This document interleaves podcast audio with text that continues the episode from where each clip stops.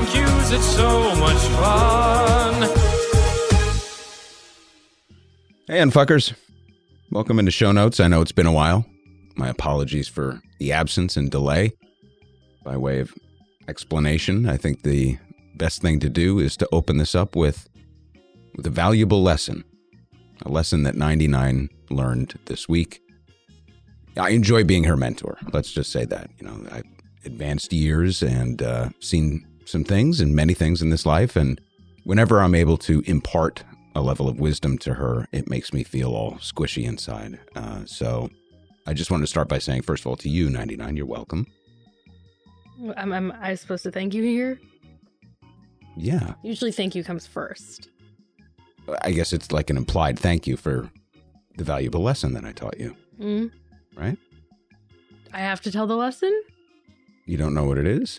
I know what it is. What I just is don't it? Believe it's a valuable lesson. Well, what do you think it is? I think it's a character flaw. I don't follow. I'm presuming we're speaking of the same thing. Oh, you go first then. No, you go first. You started it. Well, the lesson, which to me seemed really obvious, was that 99 learned that when a man gets sick, it's orders of magnitude worse than when a woman gets sick. That part I know. Do you? Yes. Because you texted me at one point and you said, are we in a fight? Yeah, because you were back at work already. Barely. I mean, just barely saying, functioning. Here's the thing, unfuckers. I didn't even know he was sick. He just stopped talking to me for like 4 days. That's right. So what am I supposed to think about it? Assume I'm either dead or sick. Well, I check in when I'm ill, so you know I'm alive. That's a very female thing to do. I don't think we should make it so binary, but I think it's binary. I think this is one of those examples that is just extremely binary, and I think it should be a learning lesson. It was for you. No, for you. For me? Mm-hmm. I know you're somewhat incredulous about this whole thing, but let me mansplain to you how this works. Mm-hmm. When a man gets sick, everything stops. The whole world just stops rotating. And the fact that you couldn't feel that shift tells me that maybe we have a ways to go in our relationship. Mm. It was the worst illness ever, unfuckers. I mean, ever. Nobody's ever been as sick as I was. Ever. Yeah. Mm-hmm. Try having one every month for your whole life. What does that mean? What do you think it means? I usually take better care of myself. I can't see myself ever getting sick on a monthly basis, like in a repeating pattern. Yeah, that doesn't even make any sense. 28 days or something like that. That's craziness. Nobody goes through that. It's absurd that you would even bring it up. Yeah. So I am a sissy when it comes to being ill. I am awful. I am terrible at it. And my world stopped. I got the flu. It was not COVID. And it just laid me on my ass. And I crawled up into the fetal position for several days. And that was that. I guess what was really frustrating for me is that everyone else seemed to just kind of move on. You know? I don't know. Did you cry? I mean, I'm sure some of the tears on my pillow were from either the deep sadness that you simply didn't care, or from the sheer pain. Yeah, that's what I meant, from the pain. From the pain, yeah, probably. I'll just get like all sad, and then I'm just like, I'll never be well again. I might have wept a little. It's awful, and you just want someone to rub your head. That's right. Yeah. Yeah. Anyway. So, anything big happening in the world? What's going on, 99? I don't know. No, nothing's worth it. Nothing's worth it? No. No. Everything's bad. People dressing like Nazis, walking into restaurants. That's okay now? Well, he got kicked out. Who? Some man just walked into a restaurant in the city. For Halloween? Quote unquote, it's a costume. But it's like, that's not a costume, my friend. That's never okay. Yeah, so life is meaningless, and that's been Show Notes. Oh, all right. Well, we'll catch you next time on Fuckers. Yeah. So Elon bought Twitter. Oh, I thought he'd let that sink in. I thought that wasn't going to happen. I know. Obviously this is old news by the time this is coming out, but we still have to talk about it. That's new for us. Yeah. I saw someone tweet like, it's almost low key impressive because he pulled off a fucking grift. because Twitter is like, yeah, take our fucking shitty platform that is it's like unmonetizable except for ads. And sure, you do something with it. And people were saying, you know, now that ad sponsors or companies that buy ads on Twitter are going to drop off, it's like the people are the product. The people are not the revenue stream. The ads are. But this is just the digital constitution that makes way for free speech. Why would anybody ever drop off the platform? You know, the N-word has risen in usage on the platform like 500%. Nonsensical? Like, yes.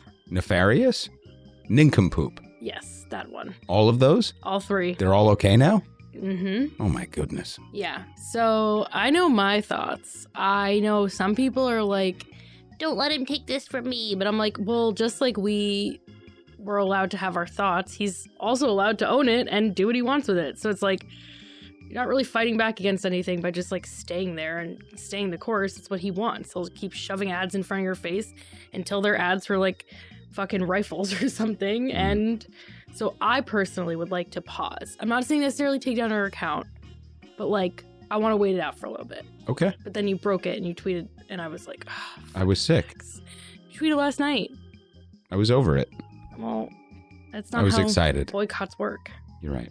So, okay, well, I didn't know we were boycotting. Well, we hadn't talked about it yet. Okay, so now we're boycotting. I think so. Okay, I don't take my tweet back, though. It's a soft boycott where I'm like, let's wait. And fuckers, if they still want to stay there and also figure it out, you know, they can tweet at us. But I don't think I think, honestly, I was thinking of putting up a tweet and like pinning it and being like, hey, we're taking a break here to see what unfolds, because if it gets real bad, this isn't our space anymore. Right. And maybe linking out to the Facebook group. I mean, it's like one fucking garbage dump to another. I was going to say, so does this mean Mark Zuckerberg wins? I kind of. We like him again? I mean, we don't like him, but I think maybe it is time for Discord. Because I've had some emails from people as well who don't use Facebook. And this is a way where, like, you know, it's not, profile's not public. You can have a username. You can be anonymous. I mean, we don't want people trolling, obviously, like, but it might be the option. Yeah. Or just a backup option. Backup option. So we talked a little bit in an episode recently about the idea of a public square. And we talked about the Constitution and foundational elements when I think we were going through the FCC episode, and how a lot of what was conceived and contrived when it came to at least the First Amendment was when the public square was as far as your voice would carry. And, you know, it's impossible that any of these things would have been considered or contemplated. I mean, except for the printing press, but even that had physical distribution limits and monetary limits and all of that. And they were looking to protect their own speech within that realm. But along the way, some pretty hard and fast rules have developed about hate speech, for one, and hate speech is not constitutionally protected. I mean, that's been shot down before. You cannot you can't scream fire in a crowded theater and all those type of like carve-outs.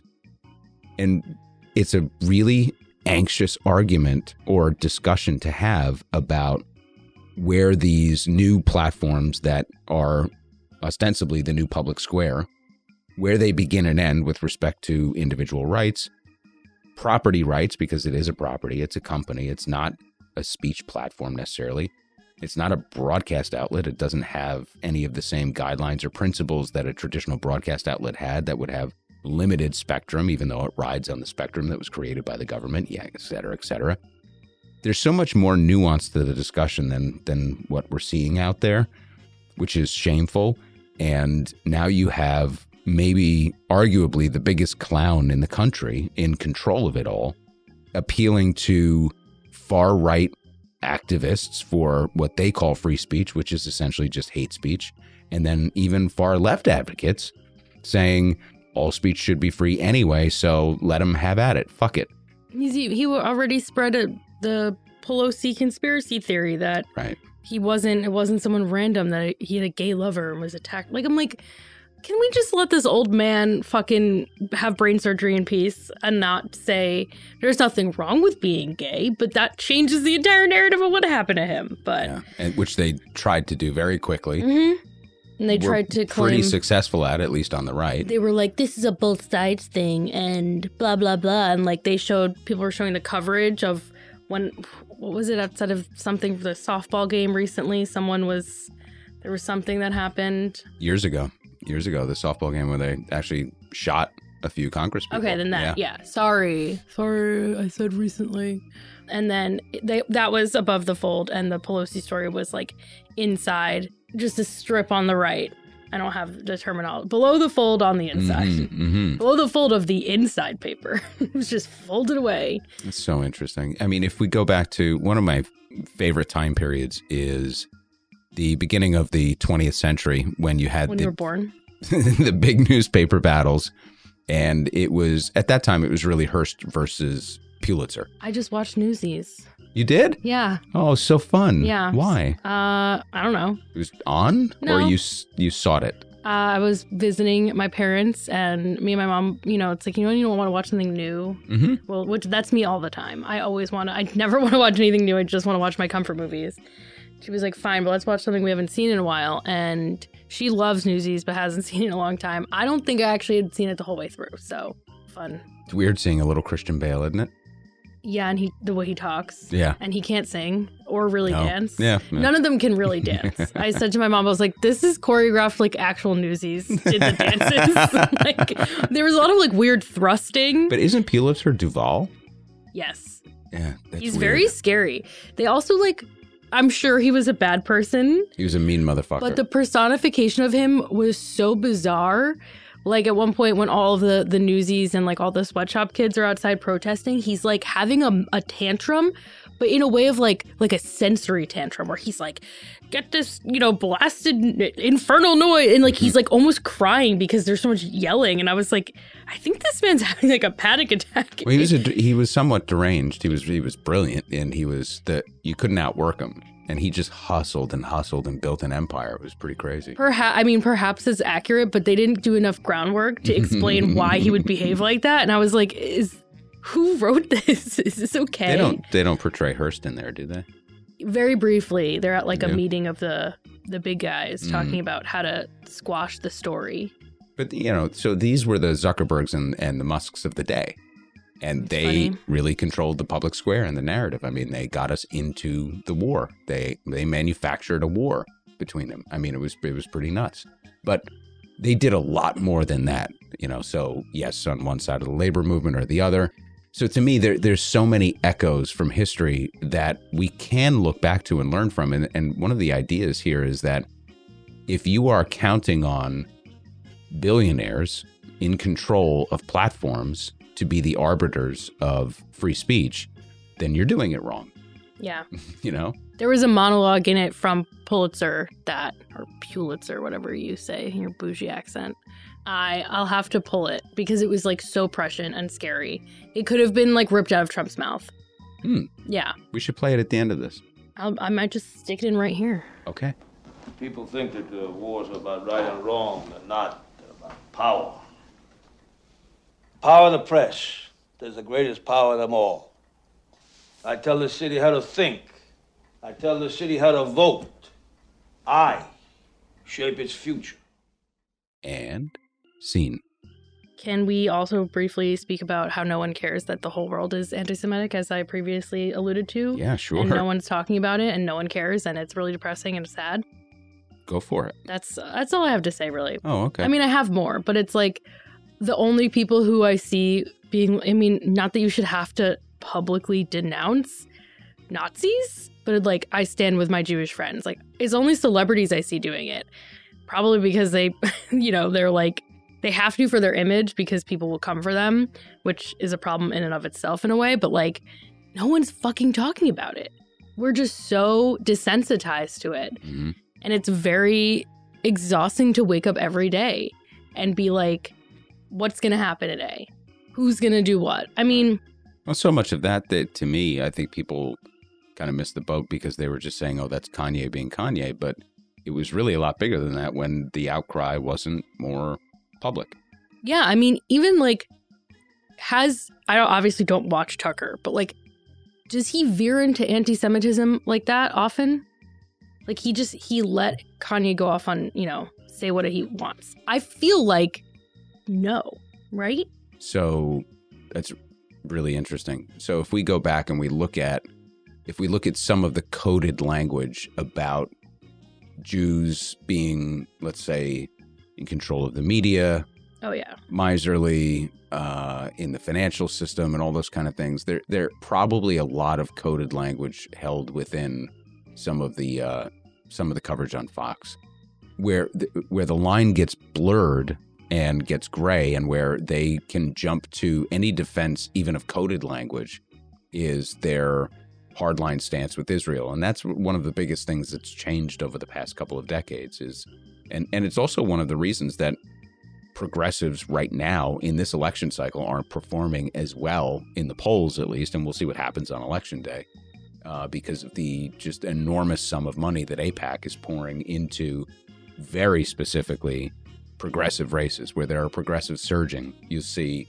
AIPAC coming in with a very different strategy than they've come with in the past, because they know that people in the Midwest, like Summer Lee was victim to this in the primary, and she's still victim to this in the general, where they come and they try to paint the progressive as just being anti-democratic or soft on crime and all of those things. And a lot of the prevailing messaging that's out there, but they're targeting them deliberately because their fear is that they'll join the squad and have a pro-human rights agenda for the people of Palestine. And so you've got that kind of coloring all of the media coverage, because it's like everybody has to offer their grand disclaimer when they talk about anti-Semitism. I can't be anti-Semitic. I stand with Israel. And it's created this bizarre confluence of support in really strange areas, which should actually make it more obvious to denounce somebody like Kanye West, who's just being purely anti-Semitic. Mm-hmm. And for some reason, like, we can no longer even see these hues of anti-Semitism and racism clearly, because there are so many different bizarre stances in the world that, like, nobody knows where your neighbor is at or where, you know, the person next to you is at. It's very complicated. Yeah, I followed this account. I don't even remember their name, but it was like some Instagram account that would post, like, not memes, but, like, you know, the informational little carousels and, like, good resources and stuff. And I found it interesting. And then they had posted one, and we're talking about people in, like, the current media who are anti-Semitic, and AOC was on the list. And I was like, what did AOC do? And I looked it up, and I'm like, okay, she's neither pro-Palestine or Israel. I think she shares a common stance of, like, hey, like, let these people be these people and let us be us and whatever. Mm-hmm. And so I had this conversation with a friend, and he didn't have much information, but I was trying to, like, suss out my thoughts about. So I feel like the word Zionist, I feel like we hear in all these weird, like, conspiratorial, mm-hmm. But then here's this account that is, like, identifying as Zionist. And I'm like, what is this, mm-hmm. this word that has this weight in all these different, and I'm speaking, this is me, like, truly pontificating, because I don't know. I don't understand all the nuances of it. But also as a casual observant Jew and a cultural Jew and an ethnic Jew, I mean, you have standing in this discussion to ask these questions in a different way. Yeah, I just want, you know, I'm not, like, an expert is what I'm trying to say. But yeah, I don't understand how a word that's weaponized is also a word that's an identity, mm-hmm. for like this group of this account on social. I mean, it's just one account, but yeah, they have a lot of followers. So I was trying to figure that out, and I was like, I'm pretty sure I don't align with them, so I will unfollow based on what more I'm reading, and, like, you know, because they're, like, staunchly pro-Israel, and it's mm-hmm. like pro-Israel and nothing else. And I'm like, I just, that's so annoying. You can be a pro-Israel Zionist who is against the conservative strain of the Israeli government. It can be that simple as a statement. Mm. But even below that surface, there's a lot, because there's always the ongoing threat of who they are, where they are in the world. You know, what's so interesting to me is how Israel's kind of moved on from all of that. I mean, it's a tremendous amount of funding coming from organizations to make sure that Americans feel a particular way. But, you know, Israel's created their own relationships with Arab countries and with other Muslim, predominantly Muslim countries, for economic purposes, for research purposes, education purposes, for trade purposes, all these, like, they're so much further along in their worldview. And you can be a progressive Israeli who believes in the rights and the human rights of the Palestinian people for both territorial, self-governance, self-determination, all of that, and be a Zionist in that you believe that the Israelites deserve and have a right and a title to a homeland in that specific part of the world. Yeah, that makes sense. It does. And here, but we have, here we are, Sam Cedar, what did he say the other day? He declared Ben Shapiro the Pope of the Jews, because Ben, has really been able to sit in the position of prominence as a Jewish media figure who's Orthodox. And he can, whatever claim he makes. He's Orthodox? No, he's conservative. Okay. He's not Orthodox, excuse me. So he's a conservative Jew. Like, show me your pass. Who can make certain claims because he's extremely well-read in the Torah, and he's extremely well-versed in Israeli history, and he can make all of these claims with a level of authenticity that a lot of others can't. At the same time... quote-unquote authenticity. Authenticity, right. At the same time, all it is just steeped in this very anti-Palestinian rhetoric or anti-Arabic rhetoric. But it's one of the most fascinating discussions you can have if you can take your sentiments and emotions out of it, and you can just you can look at it from a pure struggle, a standpoint of human struggle.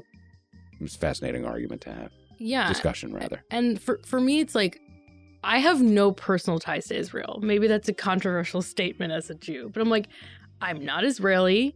I've never been to Israel.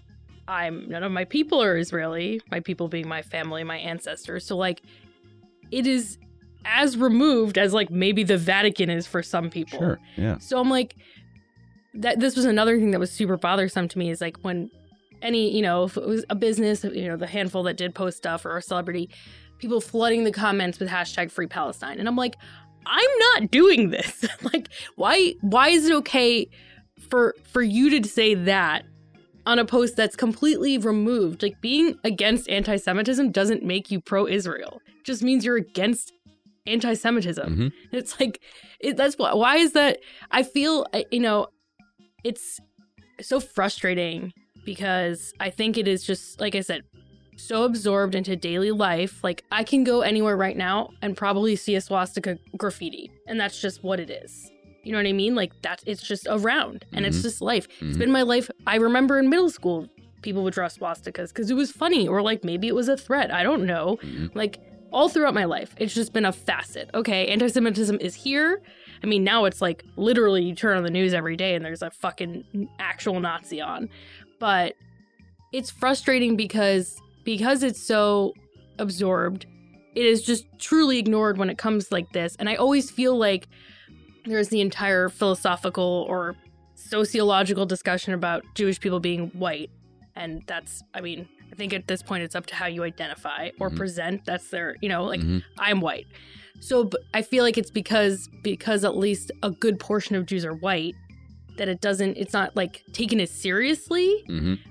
But, and then I feel weird because I'm like, I don't want to, and this is me being just like stream of consciousness, like, I don't want to be, like, taking away from the plight of, like, POC people who have also been dealing with this for years. And it's like, well, I have so much more privilege because of my whiteness, that it's like, I feel weird almost. And I think that's probably why it's like this, because it's like, well, this is happening against white people, mostly white people. They're fine, They're fine. We got it, which is true. I mean, like, aside from an actual hate crime being carried out against me or someone I love, or, like, if you fired me for being Jewish, I'll be fine, other than, like, emotional damage. But, like, it's not the same as people trying to actually take away my rights as a Jewish person, the same way that, like, they don't want, people of color to vote because they don't want things to change, whatever. Mm-hmm. So it's just such a weird, like, frustration, or, like, I'm not hanging my hat on this time and this movement against Jewish people, but it's, like, this just, like, pervasive thing that's creeping of, like, it's still happening. It's been happening. People don't know what the Holocaust is. People don't believe that the Holocaust happened. And, like, it just keeps creeping up and creeping up. And now it is literally, like, your political affiliation can be Nazi, basically, at this point. And we're just like, cool, that's great. Yeah. So it's just been, like, very, when I get too in the weeds, or, there was, when I read just every day it's something, the man walking into the cafe just fucking dressed as a Nazi. Like, Were you just playing Rolf in Sound of Music because you forgot to change? Like, no. You're hitting on so many important, messy parts of intersectionality today that make these discussions really important, but also very difficult. And hitting upon presenting white as a Jewish person, even though being Jewish does not necessarily equal white. Now, in this country, predominantly it does, unless you're going to talk about maybe... I mean, we live in a part of the world that has a tremendous Persian population, right? So you're talking about a different Sephardic, presentation that is neither here nor there and got swept up in Islamophobia of mm-hmm. all things during, post 9/11, which was bananas. And other parts of the country that don't have access on a day-to-day basis to, people wearing headscarves or people just looking differently or speaking in a different language or different signs. All these kind of things that are so normalized to us are so other in most parts of this country still, which is something I always try to remember when I'm thinking about this. It's not to let anybody off the hook for not having the curiosity to have deeper, better discussions about this stuff. It's just a point of realization that you know more of what you can see all the time, or what you're exposed to, or what you choose to be exposed to. And so many people in this country still don't have that opportunity, which is part of the equation. But like, you're talking about the fracture of the so-called Grand Alliance that we spoke about between, black people and Jewish people, specifically in the civil rights era, and the grand fracture that happened after that. I remember, reading a lot of James Baldwin and seeing a lot of his interviews and him talking about his antipathy towards the Jewish movement in this country as a whole, painting it with one wide brush, because he was saying, your movement has moved beyond ours. You've pulled away from it because you're white presenting in this country. So now I don't see you as a Jew. I see you as a white person in this country, and ergo you are an impediment to my access into the world. Economic access, legal access, justice access, and all those kind of things. And through that lens, you can see how other presenting people in this country have also created their own hierarchy based upon how they view the world. And so it gets even deeper and even messier. And missing in all of this stuff is historical context and humanism. Just basic humanism to understand that you can be pro-Israel and believe that because of the historic persecution of the Jewish people throughout history, that there can and should be a right to a homeland for people to gather based upon their very distinct cultural, ethnic, and religious identity as Jews. There's no other group in the world that has that. None. And so because of that, there's great persecution. And if they want self-determination based upon that, for no other reason that, they've faced annihilation for centuries and centuries, then you can be in favor of that, but then also be against them accumulating enough power and support to suppress and oppress another people who have just as much right and title to self-determination and what have you. But we digress. Back to your original point. Anti-Semitism being normalized is never, ever okay, because if you are a student of the Holocaust or you're a student of history at all, you recognize that normalization does lead to action. And that type of action can quickly move into a groundswell of mob rule and color people's perception, because all it would take is some event where a group of Jews in the United States, let's say, trying to defend themselves against anti-Semitism, acted out in a way that was contrary to the established norms on the right, where all of a sudden they would instantly be vilified once again. You could see why AIPAC pours money into building on the right's kind of support, because the last thing that they can afford to do is lose the support of the conservative Christian evangelical that has so much sway over our politics today.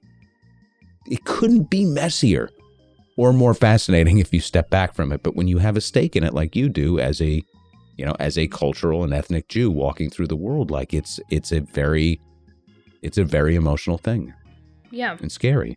And like the Tree of Life shooting was 5 years ago, right? A couple days ago, and it barely who talked about it. Not many people. Not that I saw. And it's always bugged me that every time mass shootings are listed, it's never included. And not that we should have a laundry list of mass shootings to begin with, but I'm like, so when people get killed in a church, it's headline news, but they get killed in a synagogue and it's like, well, that's their problem. It's just so fucked up, man. Like, I also saw someone say, and I didn't fact check this, but he said Kanye has 18 million or had, I don't know if his account's suspended or whatever. Can't keep track. 18 million followers on Instagram, and there are 15.9 million Jews in the world. It's like, okay. Yeah. And even, you know, I saw someone on LinkedIn in my, you know, professional space saying like, hey, you know, your Jewish employees like might need some time or like just given space or just be cognizant, just like we are during every, you know, everything else, like during the Black Lives Matter. I mean, the summers of Black Lives Matter should still be continuing, but when everyone hopped on the quote unquote bandwagon, and I texted my friend, our coworker, and I was like, I just saw this and I was like, oh yeah, we should say something. And then I went, oh, I'm the only Jew here. And he was like, we should say something. And I said, I don't want to advocate literally for myself. So I should tell all of my coworkers, hey, it's okay to be sad right now because Jewish people are getting hurt. It's like, well, and the danger that it's not a danger, but the unfortunate danger there is that it gets swept up into this concept of wokeism.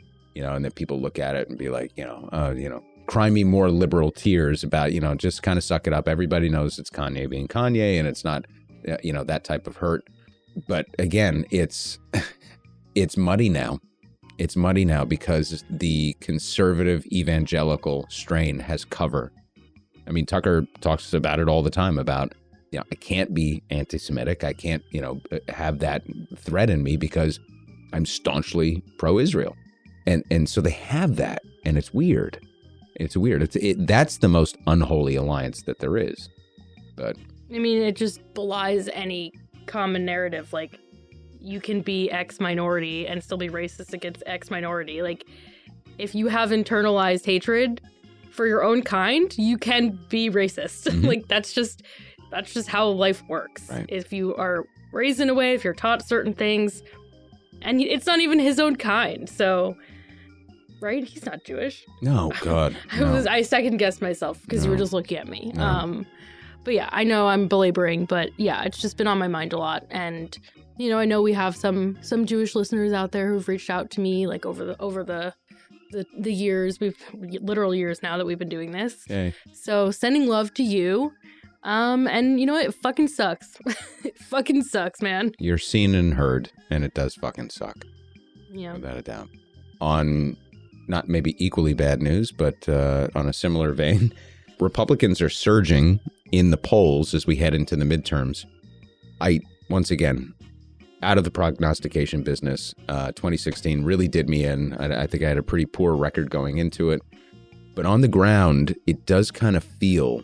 And again, I'm looking at it from the New Yorker perspective. Signs don't vote, but the people who put them there do. I don't know. I feel unease in my bones about what's about to happen. And it's interesting because so many of the fundamentals that one would look at pretend maybe a better than normal showing for a midterm turnout, for Democrats at least. So, or for incumbency, it does Democrat, Republican, whatever, for an incumbent. Still remarkably low unemployment. Still a growing economy, slowing but growing, back to where it was basically throughout Obama's entire tenure, or even many years before that. You have, you know, the wealthy haven't seen their taxes increase yet, so they're all good. In fact, they're just getting wealthier. We are not in any engaged armed conflict abroad at all. We've done so many different things to reduce the influence of the military-industrial complex, even though they're still getting the funding, and that's a different discussion. Student debt relief was massive. Of course, the Republicans tried to kill that at the last minute, but I'm sure that will prevail and that the courts will ultimately see that they have no standing in that argument because there have been similar actions in the past, and it's a federal program. They can just do it with the stroke of a pen, which everybody knew. I don't know. There's a lot to like on the fundamentals coming into a midterm, and yet they are winning the culture battle with a crime message. Crime is up from where it was, but no higher than it was basically since it started to decline in the 90s. Violent crime, a little bit up, mostly in urban areas where you have to wonder, is that the police continuing their sort of look the other way mantra because they were so upset with how they were treated coming out of the Black Lives Matter summer? Or is that just, people have suddenly begun to increase their criminality for literally no reason? I mean... Well, if you're watching any campaign commercials, that's the case. That's right. We're just making more criminals because we've let them all out because they know that there's no cash bail, mm-hmm. right? Even though I forget where I just saw this, but the statistics, it might have been, I watched a lot of Majority Report the last few weeks. So it might have been them going through the statistics of crime. Violent crime is up around the country, and petty crime and theft and all those kind of things are up throughout the country, predominantly in red states. It's mostly a red state phenomenon, but they're winning the messaging battle. So they're winning that.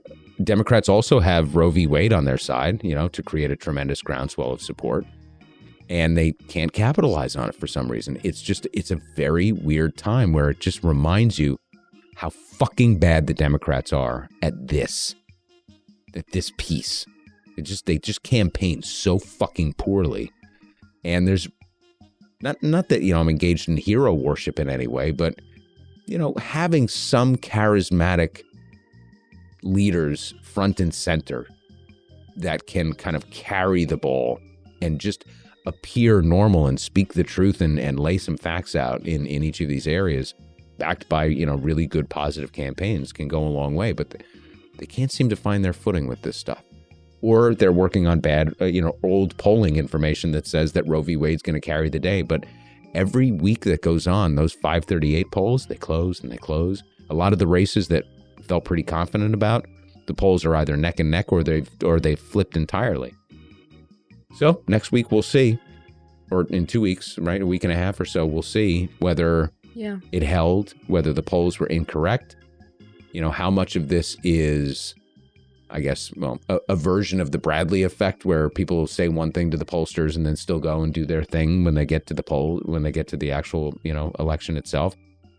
Has early voting helped expand the base enough where the majority can have their voices heard? Yeah. Or are they going to stay home?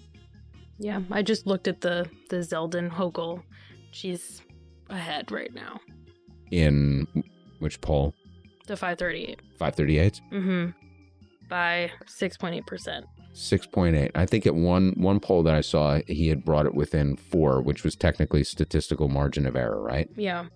Interesting stuff that, he's a congressman from the far out on Long Island. I think he's actually district number 1 in New York and is a election denier. So he's a supporter of the big lie, anti-abortion.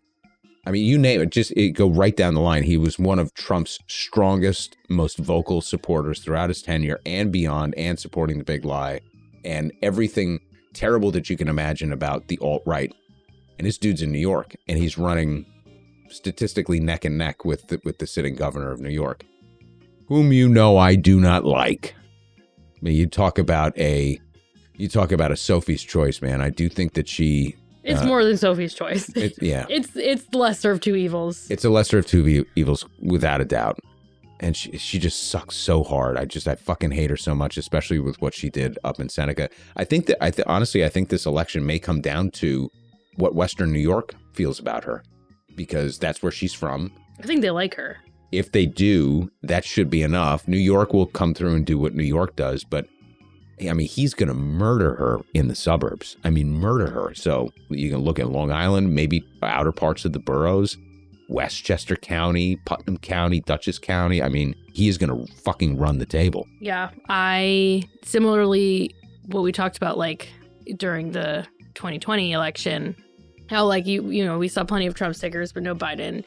seen plenty of Zeldin signs everywhere. And I'm talking, I'm talking in, you know, Manhattan, I'm talking Queens, I'm talking Brooklyn, and I was upstate. And so I drove, you know, pretty far up there, like nigh close to Canada. And I honestly, as far as the eye could see, basically, right? Yeah. Maybe I'm not looking for the Hochul's.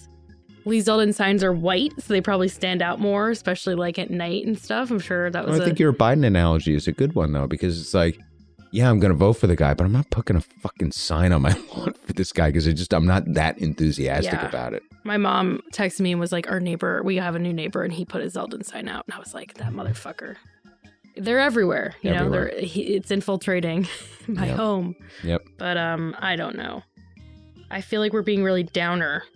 Is there anything? So we have what we're going to talk about before we go into notes. But is there anything else? Is there anything you're feeling hopeful about? Any races? Any people? Any racists? Yeah, I think the racists are going to have a good showing. Very hopeful for the racists. Well, it's not here, but it was in Brazil. Does that count?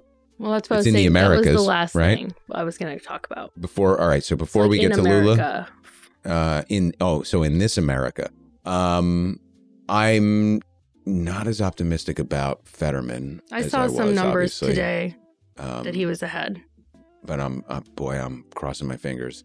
I don't, even though we're going to talk more about Barnes, I don't know. I don't know if Wisconsin's going to do it for us.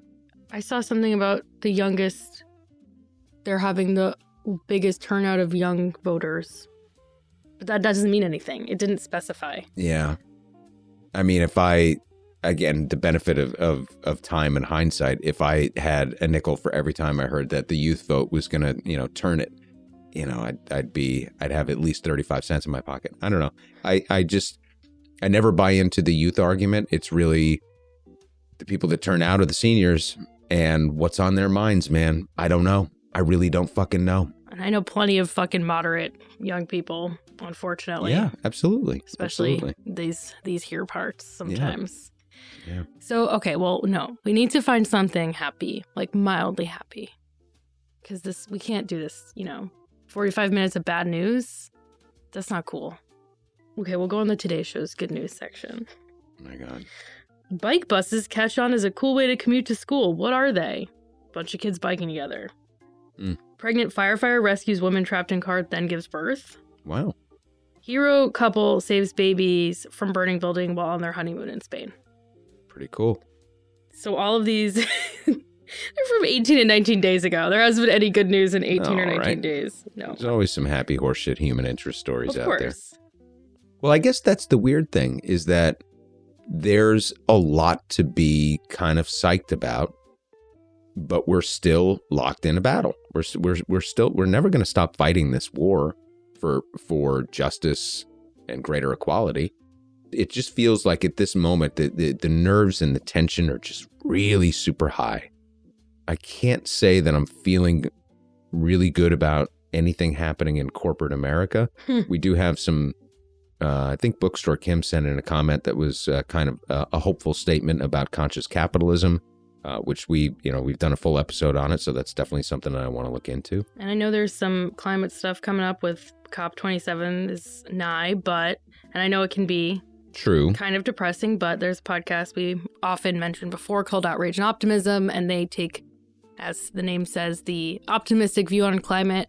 And these are actual experts, people who make policies, who have been in this for years, like many, many years and decades. So I trust what they have to say. So if we are not derailed from our agenda, we are in the middle of or at the beginning stages of the largest investment into climate resilience initiatives ever undertaken before, all because of the stroke of Biden's pen.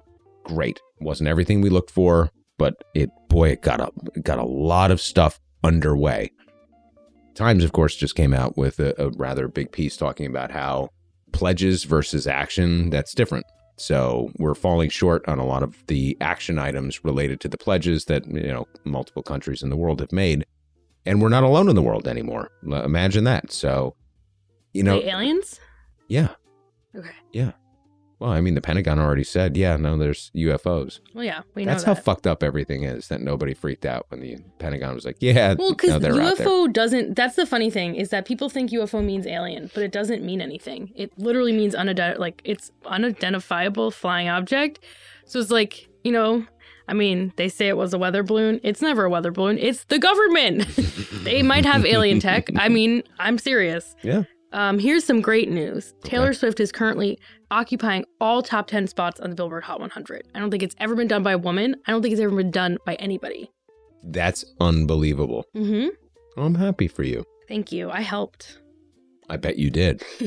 I was in the top 1% of listens when it came out. I don't think I've ever divulged how much I love Taylor on the podcast. It's been a hidden secret. I love Taylor Swift. I know she's done some things that have bothered me personally. So I try not to hero worship. Sometimes it's hard because she is so brilliant and I love her unabashedly. Not a guilty pleasure, just a true pleasure. And her new album is a delight.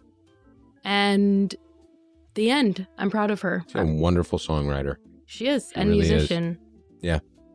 Is she a good musician? Would you characterize her as a solid musician? I mean, she's not Jerry Garcia on the guitar, but she, for the type of music. I never thought about it, actually, because I see her as a songwriter, first and foremost. She writes all of her music. Like, she either writes it on piano or guitar. And so, like, she comes up with, I mean, obviously she's working with her producers. And is she a plucker or is she a gamer? Like, can she really get after it? Have you ever heard her or seen her, like, really go nuts? Her songs don't really allow for that. You know, they're not like jams in that way. Yeah, I think she can. I just don't think she does. Mm. It's just not her style. But if she was going to go out there with a guitar and jam, like, I think she could hold her own enough. Yeah. I don't know that she could literally jam with jam bands, but I would love to see it. That'd be neat. Yeah. So listen to Antihero. Remember when Justin Vernon saved her career? In Antihero, she has this line goes right over that where she says, I say that to her all the time and she just ignores me. She says, you see that, unfuckers? Did you hear my covert narcissism? I might disguise as altruism like some kind of congressman. And then she puts a button on in the video that says, vote for me for everything. Isn't that smart? It's so smart. I bought one. You did? Yeah, she's selling them. That's the song that's like, it's me. Hi, I'm the problem. It's me. Have you heard that one yet? I haven't. I haven't heard a single song. Oh my God. She also has one that goes, karma is my boyfriend. Karma is a god. Karma is the breeze in my hair on the weekend. Karma's a relaxing thought. Aren't you envious that for you it's not? Well, let me guess. She's talking like about a boyfriend. Karma is a cat. No. An ex-boyfriend again. No, it's about karma.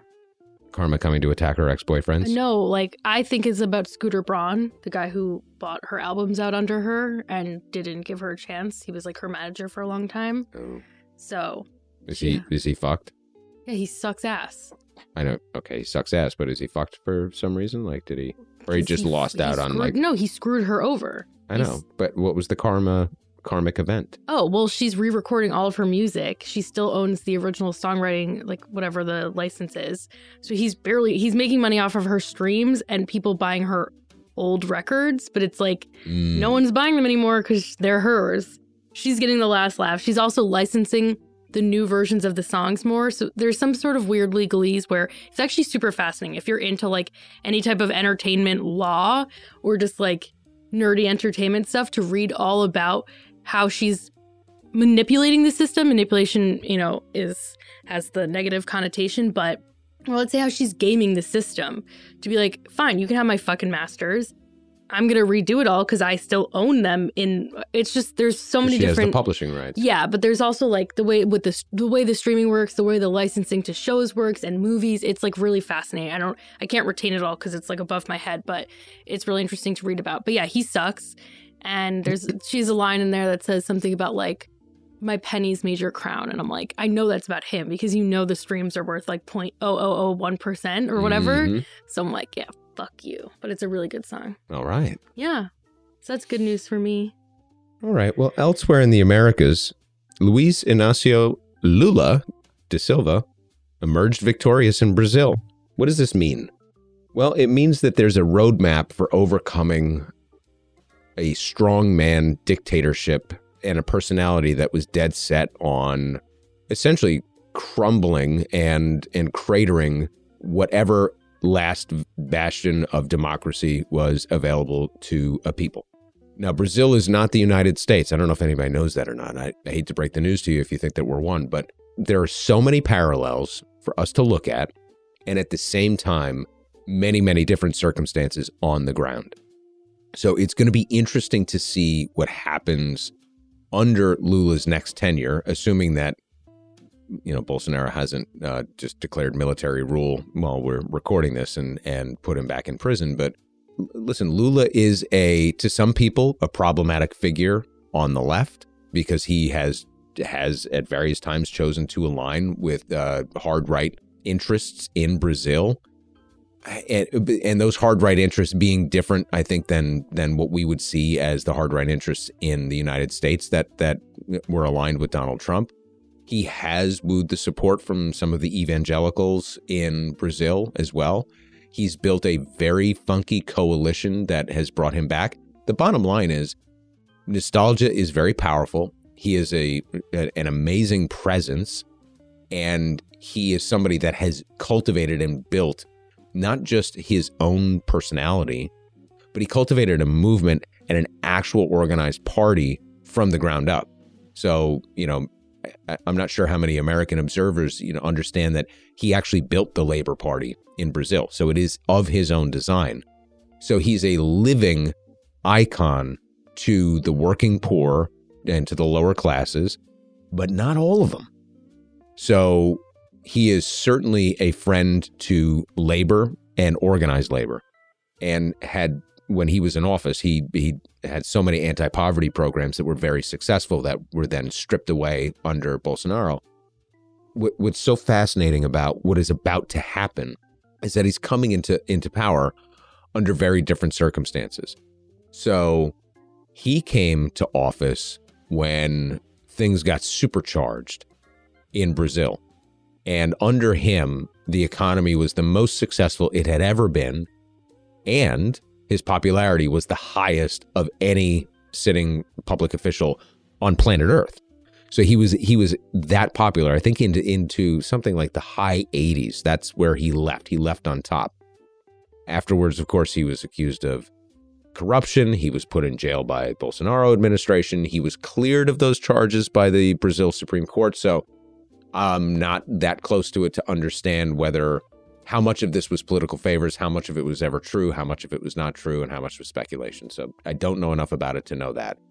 These are the kind of times where I think you really miss like a Michael Brooks, who knew pretty much everything. He was one of the biggest fans of Lula, maybe in American media. And, you know, so sadly he passed away, and we don't. I actually had a thought about, my first thought was about Michael Brooks when Lula won, and thinking like how wonderful it would be if he was still here, because he would just be, well, he probably would have been in Brazil. He probably would have been reporting from there, and we would have gotten some great, very enthusiastic and some very funny firsthand accounts. But anyway, that being said, for our purposes, I think what it shows is that there is a roadmap to overcome a strongman, dictatorial type fascist who is fully aligned with evangelicals, fully aligned with corporate interests, and was able to make a play to gather some support from the lower forgotten classes. So if all of that sounds familiar, you're basically talking about Donald Trump. But when I tell you that in principle, the spoken part of Bolsonaro, the stuff that he said out loud, made Trump look like Biden. I mean, this guy, the things that he said and campaigned on were horrific, things that you could never get away with in the United States. And that's why we have to kind of measure our enthusiasm with a grain of salt, because they're not entirely aligned. The Latin cultures are far more susceptible to strongman type personalities in an office, and to surging and lurching from far left to far right, than anything that we've ever found in America. So, yes, there's some lessons to be learned, but I always couch that in, you know, just saying that it's not a one-to-one comparison. That being said, the fact that the UK cannot find its footing under the Tories, and that the conservative wing in the UK has absolutely destroyed that economy and that country since from Thatcher forward, should tell us something. And we'll see what happens if Labour can ever get its shit together there and be ascendant. We'll see what happens in Brazil. There's other really good news. I mean, in Colombia, you have now a far left administration. So South America is not something to sleep on. South America has done more to align economically with China over the past decade, maybe 2 decades. They have tremendous natural resources still available to them. Hopefully, you'll see Lula stop the absolute evisceration of the Amazon, which continued unabated and was even amplified under Bolsonaro. So hopefully there's some better management of natural resources that come to play and come to fruition. Hopefully the South American economy withstands the cold that's coming from Europe and maybe the one that we catch and send south. If they maintain their ties with China and China can be ascendant once again as they come from post-COVID, it's going to be interesting to see. Maybe we wind up in a situation where the United States and Europe kind of go into a momentary decline and a recession and things get a little tight here. But maybe Latin America can actually pull through to a greater and stronger degree as their more natural ties with China come to benefit them. So lots of interesting stuff going on. Speaking of COVID, I just want to remind everybody, because I think I said it last time at the end. And I mean, we're far into this now, but we had to catch up. It's been a while. Please remember, get your booster. The new booster is specifically the one that was, made for Omicron. We're going to see cases spike in a week after Halloween. That's just what's going to happen. And then hospitalization rates are going to go up. And then we're going to Thanksgiving. And then we're going to Christmas. And you know how it goes in the winter. So just... don't forget. I know it's easy to live in this new normal, and it's okay to take risks. And I mean, as long as they're calculated, I guess, and you're being as safe as possible. But there are still people out there who we need to protect with our, with our immunity, however much we can get. Don't forget to continue to mask, because we're in a situation now where there are no more mask mandates almost anywhere. So one-way masking is going to be the best way to protect yourself. It's not foolproof. The best thing we could do is all mask, but we all saw how that went. So just remember, N95s, they're not in short supply anymore. Double masking is always good. All the same rules apply. We're just used to it now. We can't let it get endemic in the way in our behavior, because people are still dying, and that sucks. And I know I said I wanted to be on an upswing, but the booster is an upswing. That's great that we have that now. Data's coming in. You'll see stories that say there's no efficacy and blah, blah, blah. But it's like, no, we have data that's coming in from actual peer-reviewed scientists with large groups of people that it is proven to be the best right now at preventing and or mild cases of COVID. So I have, what do I have, 5? Do I have 5? I do. I think I have 5 overall shots. Last month was 5. Oh no. Yeah, I wish. I'd take it every day. And flu season's coming. I know, again, people feel some type of way. Well, yes. This is stupid. You're clear from the flu, maybe, question mark. Hopefully. You'll have like 2 weeks of immunity, and then, It was really no bueno, I'm telling you. I know. It's not great. Did you get in a long time tested too, man, for the flu? Or you just are assuming? No, I'm just assuming, actually. Okay. I'm just assuming, because it was not a cold and it wasn't COVID. Yeah. And I was so it had everything else. Yeah. I've also, it's not great out there right now, especially for people like me who can, and it's most people at this point, but if you can easily fall into a new slump, and, if you have these big trigger points like COVID, which is a huge trigger point for me, like anti-Semitism. So, just... take care of each other and take care of yourself. We're not signing off, but I'm just saying, it's bad. In fact, we haven't even started. No, we haven't. This is preamble show notes. Mm-hmm. But yeah, so. All right. With that, let's get into some general feedback. And we heard from our friend Jen S. What do we got here? So Jen is going to Berlin for, I believe, study abroad or something, but. This is Stifler's mama. Yes, it is. So her request is before February 13th. Could we slip in a proper unfucking of Germany? If I get it, you'll focus on the economics, obviously, but a nice core foundation of that country may be good since they're a part of so many of our international trade deals, treaties, etc. So I have UK on the docket before Germany, and my guess is that it would be easier for me to make, though I hate breaking promises to you, do something about the EU. And Jen's on point that it probably would be mostly economic, but that's mostly because there's just so much interesting stuff happening within the European Union and with the European Central Bank right now. So you can't do that without putting Germany at the center of it. So that's my sort of half-hearted promise to put Germany kind of at the center of a much larger discussion about the EU. And Mark V, who we know is actually Dr. Vonnegut, said, it is mathematically impossible for any version of value-based healthcare delivery to lower the costs or improve the quality of medical care. Now, he sent out a very long message, but basically here's the upshot of it. Quote, we have increased the value of medical care to individual groups of payers, providers, and patients by shifting costs away from that group, but doing so always means that these costs are borne by someone else. No matter how well intended, all forms of managed care tried thus far have lowered costs for payers and increased the cost of care for patients. Like education, the costs of ignorance or not caring greatly exceed the cost of education and medical care. Simple math tells us that co-payments, deductibles, and other attempts to modify patient and provider behavior with financial penalties and rewards have all lowered the value of the care delivered to patients. Another way to say that is that patients have been harmed, and harming patients is something we have sworn not to do. End quote.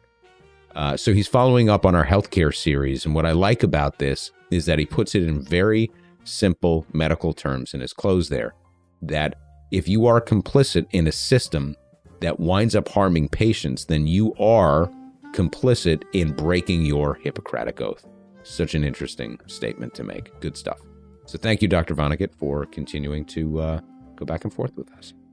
And then Inigo G said, the Olympics are coming up and you ought to unfuck it, especially the politics and muddied interests that lead to the destruction of the poor living in cities that host the games. So I know this has been done a lot. I don't have any strong feelings about it one way or the other than having seen cities in the United States go through these like ridiculous hurdles to go build stadiums that don't get used and all of the temporary economic benefits that don't ever seem to pay out. Plus, Mitt Romney was the head of the Olympic Committee for so long here. So I just sort of have this like natural, they can go fuck themselves attitude towards it.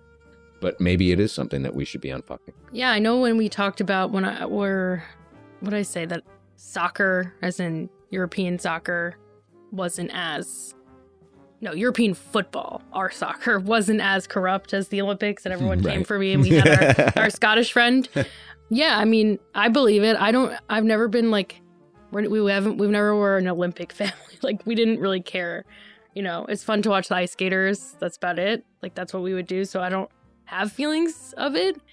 I did recently go to Lake Placid. Oh. That's where my friend got engaged. And how's economic development there 30 years on? I mean, honestly, it's 40? It's a fairly... 40? Is the 80s and the, oh my God, in the 20s also, I think. Oh, did it go back? Yeah, because Miracle on Ice. Well, you said the 20s. Oh, yeah, back... like the 20s or 30s. Like, oh, wow. Yeah, because they have two rinks there. Neat. So, like, we were able to go into the rink that the... Miracle on Ice happened. And can I say something controversial? Sure. Not related to the Olympics, but sort of related. Okay. Text thread with a couple of my closest friends this week, going through best sports movies of all time. Mm. And my top three. Remember the Titans, Rudy, and... Fuck that. So number three was Miracle. Okay. Because it's just the perfect little movie. I just think they did it so well. And there's nothing superfluous in that movie at all. It's just right after it. Very formulaic, but I just thought it was really well done. And I think that he was a perfect Herb Brooks. Number two, I actually had Friday Night Lights. Okay. Because it taught me a lot about other parts of this country. Can I guess number one? Yep. You'll never guess it. Ever? Nope. No chance. Well, my brain went to Field of Dreams for no reason. Just did. Well, because I'm a basic white guy and you're staring at me. And then I was like, but you love boxing. So I was like, Rocky. But like, I don't think that you love Rocky that much. It was out of my top three. Yeah. And I love it, but it's out of my top three. Yeah. Do you think it's a movie I've heard of? Maybe only because it's enjoyed a resurgence, but this has been one of my favorites for much longer than its recent resurgence. Before I reveal mine, can you, what would be in yours? My top three sports movies? Yeah. You're a person in the world. I'm not, this isn't for dramatic effect. I'm genuinely thinking. Sports movies. Oh, is your top one, is it $1 Million Baby? No, no.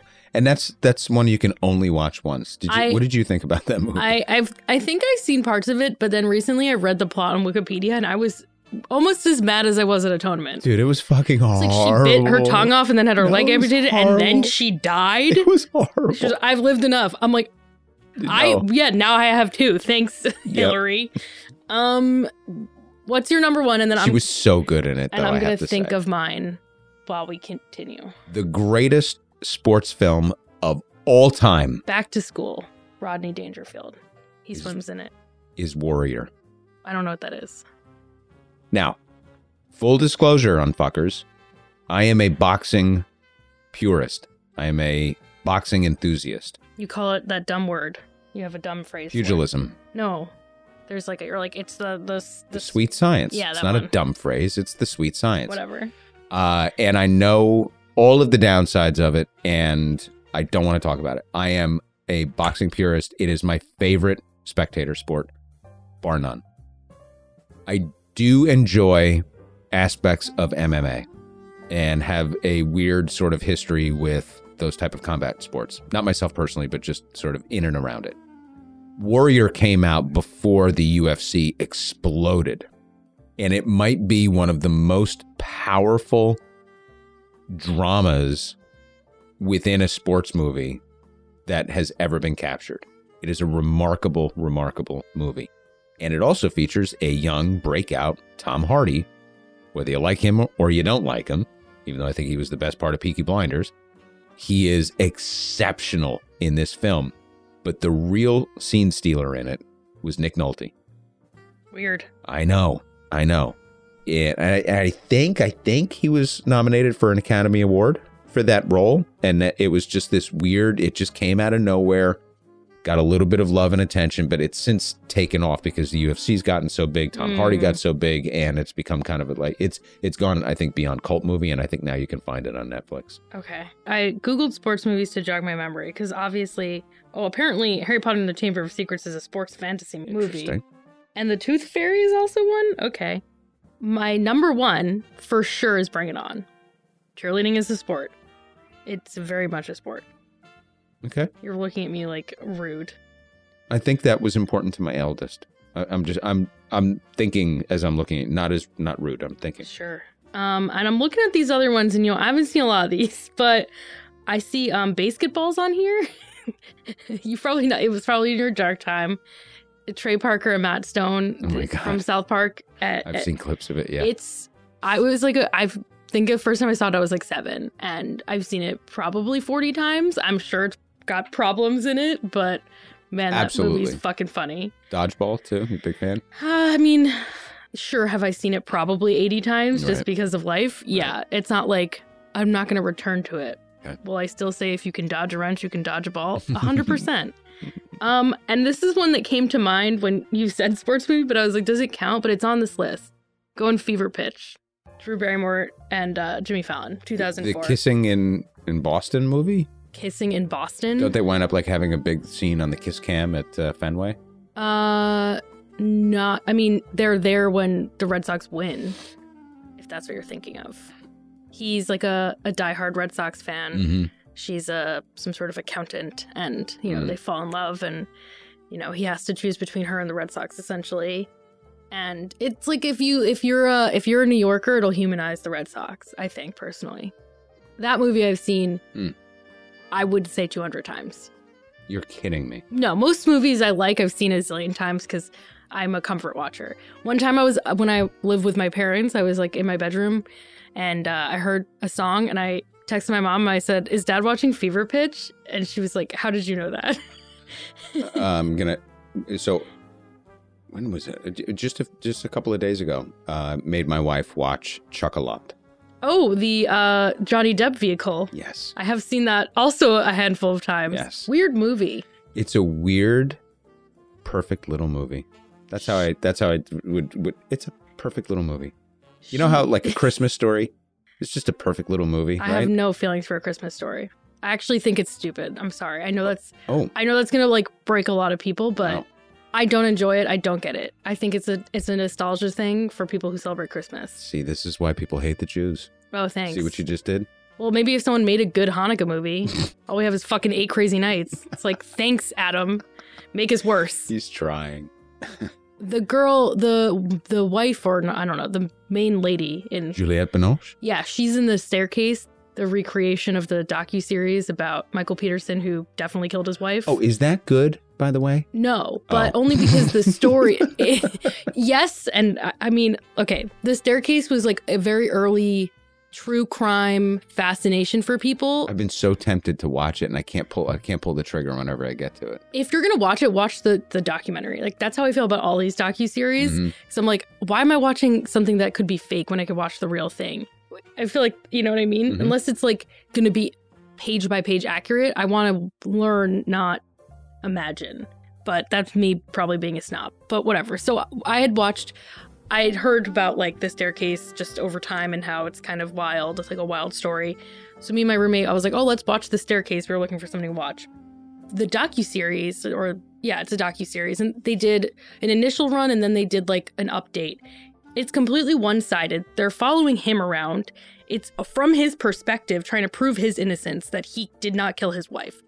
And he's just this little fucking worm. He's the worst. And I mean, Colin Firth played him amazingly. Mm. He got his mannerisms down. I mean, he's hotter than that man will ever be. But yeah, so... It's a pretty heavy-duty cast for that little thing. Yeah, I mean, it was Colin Firth, Toni Collette. Oh my God. That woman, the name you just said. Juliette Binoche. Sophie Turner, who's from Game of Thrones and married to Joe Jonas. Dane DeHaan. I think, was it Patrick Schwarzenegger? It was someone famous son. Wow.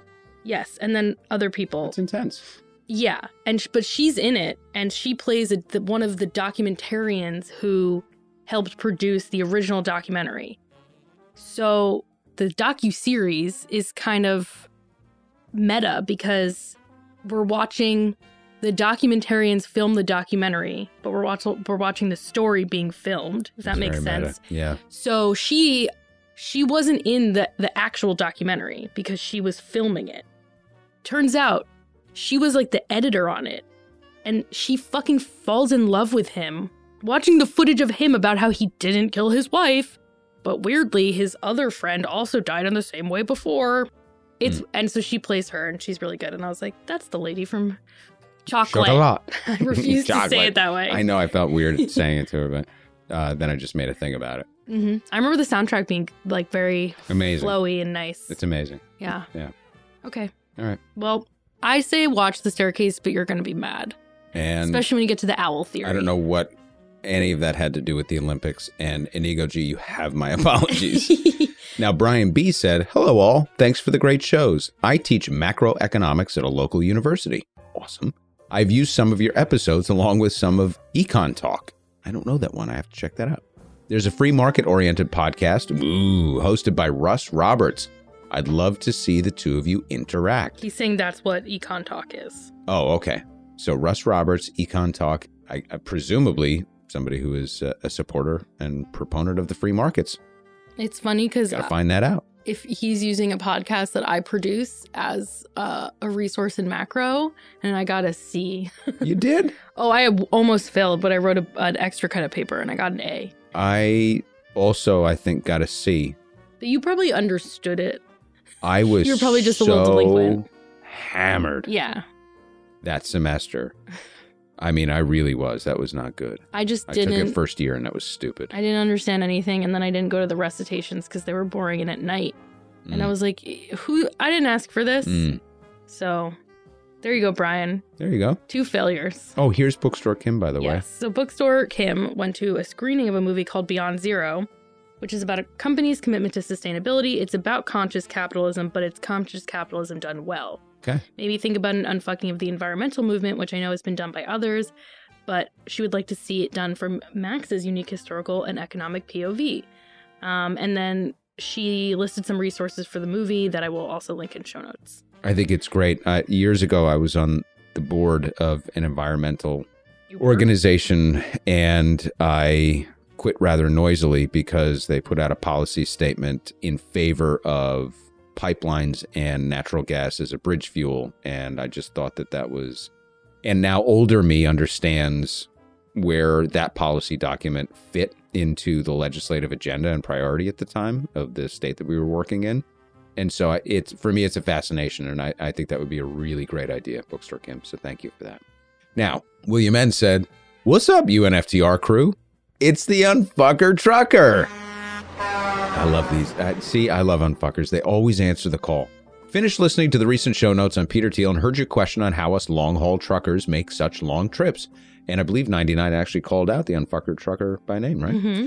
And while some of us do have rigs with lumbar seating, okay, with extra cushiony seats, it really just takes a lot of time behind the wheel to build up the stamina to stay behind the wheel for long periods of time. Definitely helps having copious amounts of Mellow Maynard unfucking coffee to drink and the UNFTR podcast to help the time go by." Well, this will take you through like a whole cross-country trip, this episode alone. That was pretty cool. Yeah. All right. Thanks for that. So you need to be able to stay behind the wheel for a long time to be able to stay behind the wheel for a long time. That's right. That's what I'm getting there. And it's chicken and egg. Yeah. But also make sure you've got. So Mellow Maynard is definitely my favorite blend, by the way. Do you Me have too. A favorite? Well, yeah, we get Mellow Maynard monthly. Okay, yeah. Because we brew in batches and we just put it in this big vat in our fridge. Oh. Make iced coffee. Right. Yeah, no, I'm a huge fan. So. Well, that's good since it's ours. Yeah. No, definitely. Okay, well, Craig K. said, "I think I heard someone mention Dan Proffitt in the Peter Thiel show notes episode. There's an interesting documentary involving him and conservative big money shenanigans in Illinois. Check out New Tier, Tip of the Sphere by Paul Traynor." And I don't know why I read it like that, but there's he gave us a link, and I'll also put that in show notes. It's pronounced Illinois. What'd I say? Illinois. Oh. Don't know any of these. I don't think did we mention Dan Proffitt? Yes, very briefly. Someone wrote in and said, "We have our own person here. His name's Dan Proffitt." And you were like, "I think he's a failed politician." That's right. Yes. Thank you. You're welcome. Good stuff. Patrick McGee brings up an interesting point about unions, and it's definitely something that we should address here. Here we go. "As you might recall, I'm a retired teacher. I paid monthly dues to be a member of the local teachers union. I soon learned that as a member of a teachers union in a state where it's literally illegal for teachers to strike, I wasn't going to otherwise get much from the union. For example, when my school changed its schedule so that the time I spent with students was increased daily beyond the written union contract, I found the union to be of no help at all." Patrick gives a few more examples here and then says, "Should the railway workers decide that the contract presented to them by their union in coordination with their employers and the government does not meet their satisfaction, I believe we may see the true colors of the, quote, pro-union Biden and or the Congress. It will be another Patco moment, but this time for the Democrats. None of this is a criticism of independent unions, such as the one organized by Chris Smalls at Amazon. I hope you find the analysis helpful and place it in your union file. There will be a lot more union work over the years as we grow together on Fuckers. And I think what Patrick is illustrating here is that, like almost everything else we cover, you cannot paint anything with one brush. So just like we don't necessarily believe that police unions should be a thing, but we believe that teachers' unions should be strengthened and that there shouldn't be any anti-striking or any anti-organization laws throughout the country. It is a nuanced subject, and I appreciate this. Now, we come from a state where union protections for teachers are pretty robust. And we also live in a state where these type of service union pensions are the single biggest obligation that we have in the state pension fund, and ergo the biggest need for us to raise so much money in taxes. There's always multiple sides of the argument. But if we're going to raise money for taxes, I would much rather see it go to a teacher who put in 30, 40 years at a district than to a cop who bangs out after 20 and maybe didn't serve in an area that, you know, was all that challenging. Just saying. I know that may not even be a popular opinion. I also don't think that we should have volunteer fire departments. I think we should have publicly funded fire departments and that they should also have union protections. But anyway, that's just me. Very nuanced. From Ian Bremmer, 99's handing me her phone. Bolsonaro spokesperson, president, quote, will not challenge election loss to Lula. Very welcome news for Brazil's democracy. Americans might take notice. Brilliant. I don't know who this man is, so. Interesting. Ian Bremmer. He's a political scientist, author, teacher at Columbia, columnist at Time, president at Eurasia Group. What's that? Bremmer is a... Oh, you know this man? Bremmer is... really, really smart, very accomplished, but middle of the road. One of those kind of New York Times. I wouldn't necessarily put him in the same camp as David Brooks, but not my go-to, but certainly a well-respected figure. Yeah, it just happened to be on the feed, so thought I'd real-time report. Love that. So last week we redropped. We had an unfucking flashback, which is what I cutely call old episodes we're dropping again. Sometimes they have new intros, sometimes they don't, like in the case where Max was sick, so we just said, hey, someone might not have heard this. Near death, I'd prefer if you just said near death. Sure, where Max was being a huge baby, and so we got some feedback. This one's from Grangerous. I think it's an I, but it could be an L. Don't know. Your repeat of building the climate industrial complex is brilliant and timely. There's so much I like about this podcast, but there's a level of sophistication to the critique and synthesis of knowledge that's truly inspiring. There's genius in this podcast. That's one of the nicest messages we've ever received. Thank you. Also out on Twitter, Wild-Eyed Bob was a little suspicious of our drop at first with Strange Bedfellows. We'll get into some of that critique. Did you pick the climate one? Did you see that it has Strange Bedfellows in the subhead? That I think you did cheekily then because you knew Strange Bedfellows was in the works. I definitely did that then, but I did not drop that now. Isn't that funny? That's look at that. What's the name for that? That's like a biased name, right? That's a Bader Meinhof. Is that what it is? I mean, that's like when you hear like if you hear a word and then you keep hearing it everywhere. Mm-hmm. It's probably more just like a. I definitely subconsciously probably picked that after seeing it, right? It's what's the word? I'm not that smart. What's that thing? Again, bigger than a bread box. You're quacking like a duck with your hand. It's a duck. It is. It's like Aflac. I can see the insurance. Word. I can see the word it's in my personalized brain. Personalized insurance. Okay. It's either it starts with like a C or an F. Caca. What Duty caca. No shit. Sorry, caca doodoo. I can't move on until I think of it. I'm gonna. No. So. I need to because I won't be able to focus. You don't know what I'm talking about? No, but I can tell you what Wild-Eyed Bob said over on Twitter. When I saw the length, I thought, hey, why rebrand a quickie? I get it now. I do wonder what's on board, Max. D. Snyder and John Mr. Sunshine on my goddamn shoulders. Denver versus the PMRC. Okro versus Beastman colluding to keep their bosses away from each other. I'm digging this. Strange Bedfellows. Synchronicity. Oh, synchronicity. Yeah. That's not at all caca. There was a C in it, though. I kept thinking the word frequency, and I think that's where with the sync. Yeah. Nah. Okay. Maybe I have like not synesthesia, but where I can see words in my brain, but it's wrong. All right. So dyslexia. J. Hamilton 72. Okay. Said, quote, that was a great one. History can teach you a lot about today and tomorrow. Cheers. Well, I hope people did enjoy the Strange Bedfellows. It's something that I did have on the board for a very long time as a palate cleanser. I have a number of them planned out that we're just going to drop periodically kind of when the moment strikes. So I try to drop things in a folder when I'm reading historical accounts of anything. And I had read the... Oh, now it's going out of my head. But I think we dropped this in... I've talked about it before. It's one of my favorite political books of all time. It talks about James Garfield. I think we put it in Bookshop. I think it might be Destiny of the Republic. And it's all about James Garfield. And I became just kind of this obsessed for a moment in time about him. And that's where I had learned about Chester Arthur and then saw the stuff about Julia Sand. And I thought that it's just such an interesting little side note of history that it's just kind of a neat thing for all of us to know together.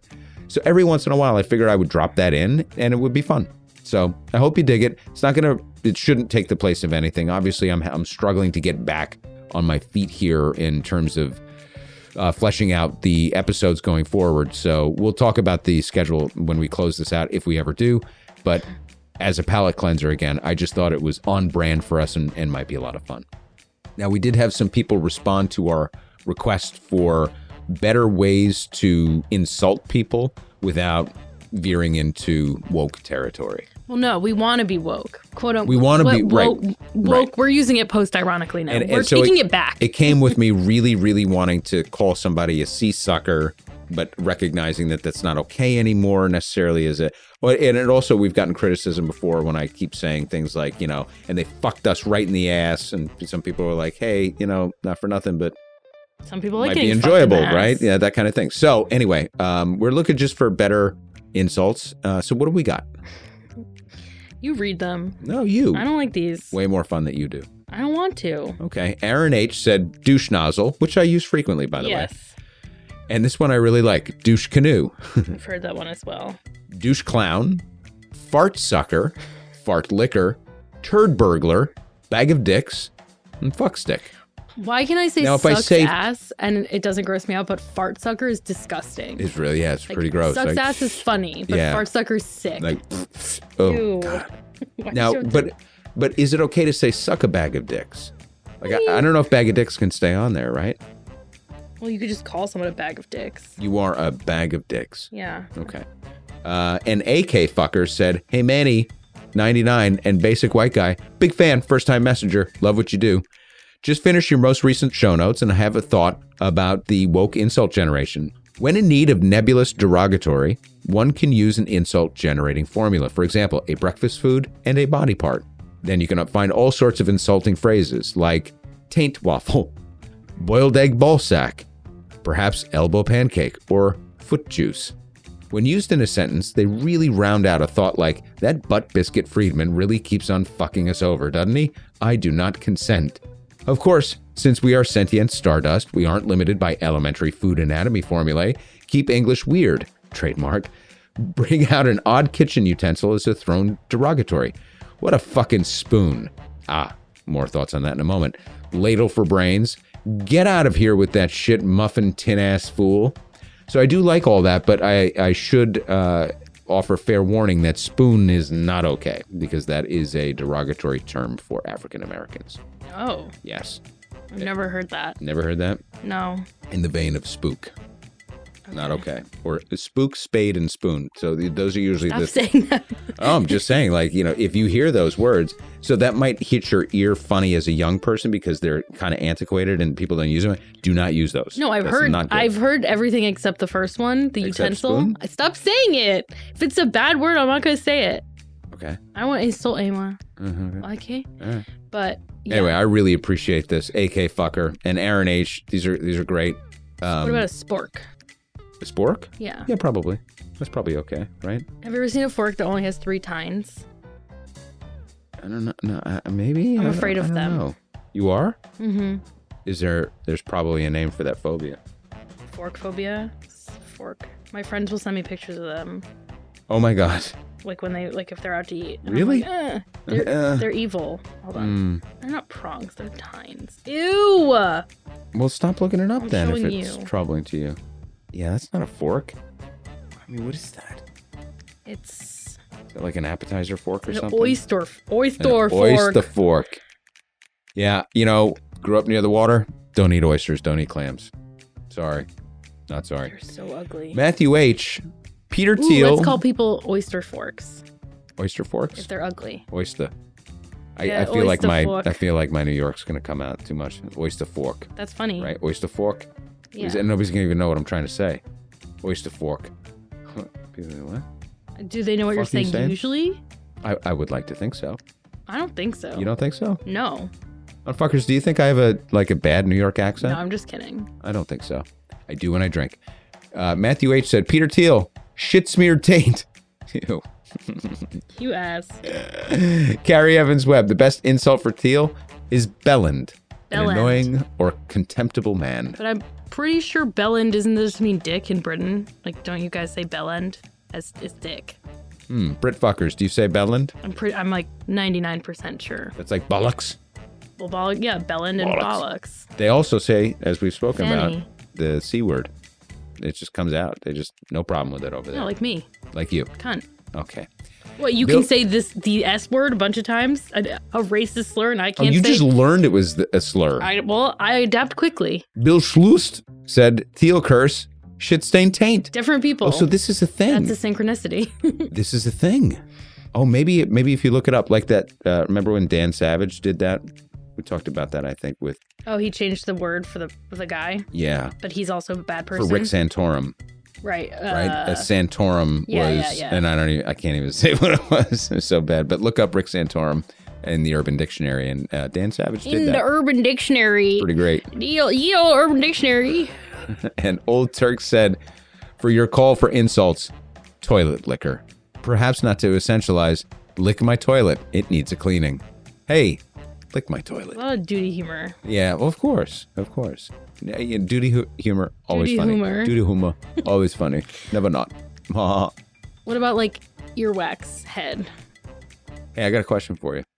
Do we get any coffee? Before we get into coffee donations. What? You know, we're in our trifecta raiser, right? Mm-hmm. So we're trying to close in on 420 members, right?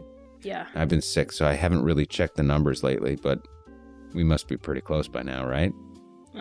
Sure. Let's see. See, I knew it. I knew it. We're almost there, right? We're almost hit our goal. If you read it backwards. If you read it backwards, we have 482 members.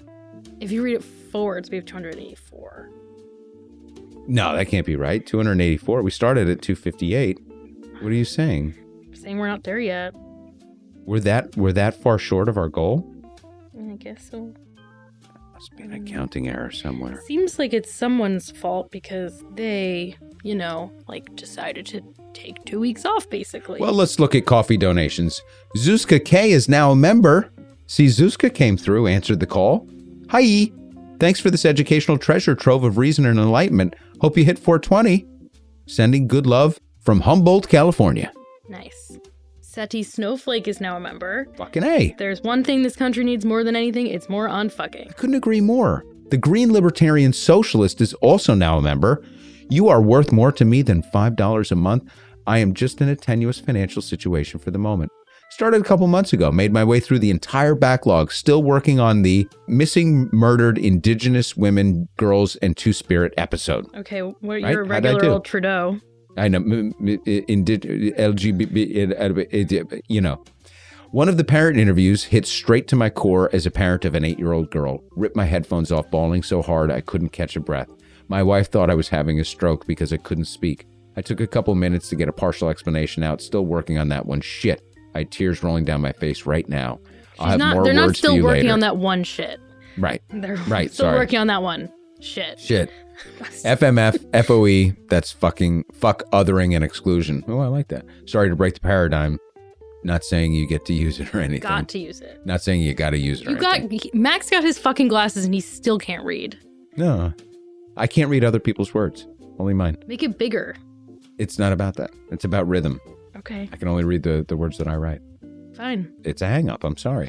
But thank you for becoming a member. And I'm glad that episode in particular moved you. It was very powerful. That was a Newsbeat drop. Good stuff. Sultan became a member? Hey, Sultan. I feel like they were a member or maybe they've just been a frequent donator. But if you came back, if you upped your membership, thank you. Very grateful. Maja is now a member.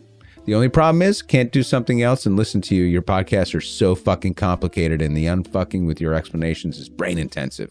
Thank you. At @IamDone_CT upgraded their membership and said, boosting my support. God damn, that's beautiful. See, so we're getting lots of it. It might not be a new member, but you're getting more money. Isn't that what you want?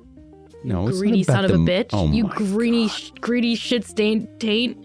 Wow. All I want to do is have more resources to put into the show. Okay. Yeah, except you just rolled up today in your new Lamborghini. Did you hear it, though? The way it goes. I thought that was you farting. It's just humming. Mm-hmm. Yeah, I took the fucking muffler off. Cool. Okay. Is that what they do when the car goes like...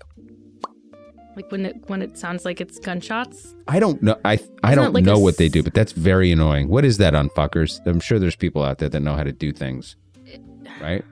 It's like... when it goes, ah, bang! Yeah. Right?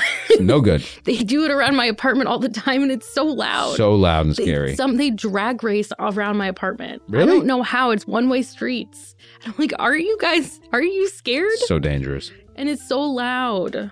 Paul E. is now a member, said, love this podcast, been with you since almost the beginning. You had me at your first intro song by Tom McGovern. I'm always impressed with the content you put out. The trifecta of 99, Manny Faces, and Max makes it all better. Keep on meeting people where they are and slowly pulling us back to the left along the way. You got it, Paul E., and thanks for your support. Bruntastic is now a member. Super stoked Hawaii fan from the beginning. Finally supporting financially, in the past supported by turning people on to you. Thank you to Jay from Bottle for sending Bruntastic our way. Wow. Okay. I was ad-libbing because it just said thank you to Jay from Best of the Left, but I was trying to make it natural. You just wanted to like, okay. I turned into something else. Yes. Trying to read other people's words. Now, Tony is also now a member. Thank you for the meaningful work that you all do. You're doing the work of the people. Thank you. Jana is now a member. I really hope I am one, but in a pool of many lifting you up to launch your informative, entertainingly packaged pod into the atmosphere where it can spread far and wide to make a global difference for the better. Love you guys. Snail Powered is now a member. I hope a lot of conservative-minded people start listening because we need a lot more realizing that trickle-down economics is a leaky sewage pipe. Nothing trickles that you want. That's funny. And then Maria from Puerto Rico... bought 5 coffees. So Maria always buys coffees and will like be like, this one's for this person. So I did truncate the message, but you can go to like the dashboard to read it all. So Maria said, dear all, I've been traveling, busy catching up with work, and now sick with COVID. Oh no. So I haven't been in, she might be better by now because this was a little while ago since we've been away, but I haven't been in touch. I wanted to let you know that I'm always listening and appreciative as ever of the excellent podcast and the wonderful community it has generated. Really awesome stuff. So yeah, we're on our way. We're nowhere close to our goal, but we're on our way. And for all the people that have supported us, we can't thank you enough. If you want to hang with us in social media, please do go to Facebook and find us there and like us there. You can go to the group that was started by Unfuckers themselves, which is curated by Bob Knutson in Wisconsin. That's Unfuckers et al. And I think that's all we have for right now. Just to kind of forecast what's going to happen over the next little bit, I did promise that I was working on something much larger, and I am extremely excited about it. And I'm giving it my all now that I'm kind of back into the fold. It probably won't drop this weekend, but that being said, we have a couple of things that are going to drop in between. So look out for those. And we may try to come back with a little more timely episode Monday morning quarterbacking or Thursday morning quarterbacking the elections after everything kind of washes out next week.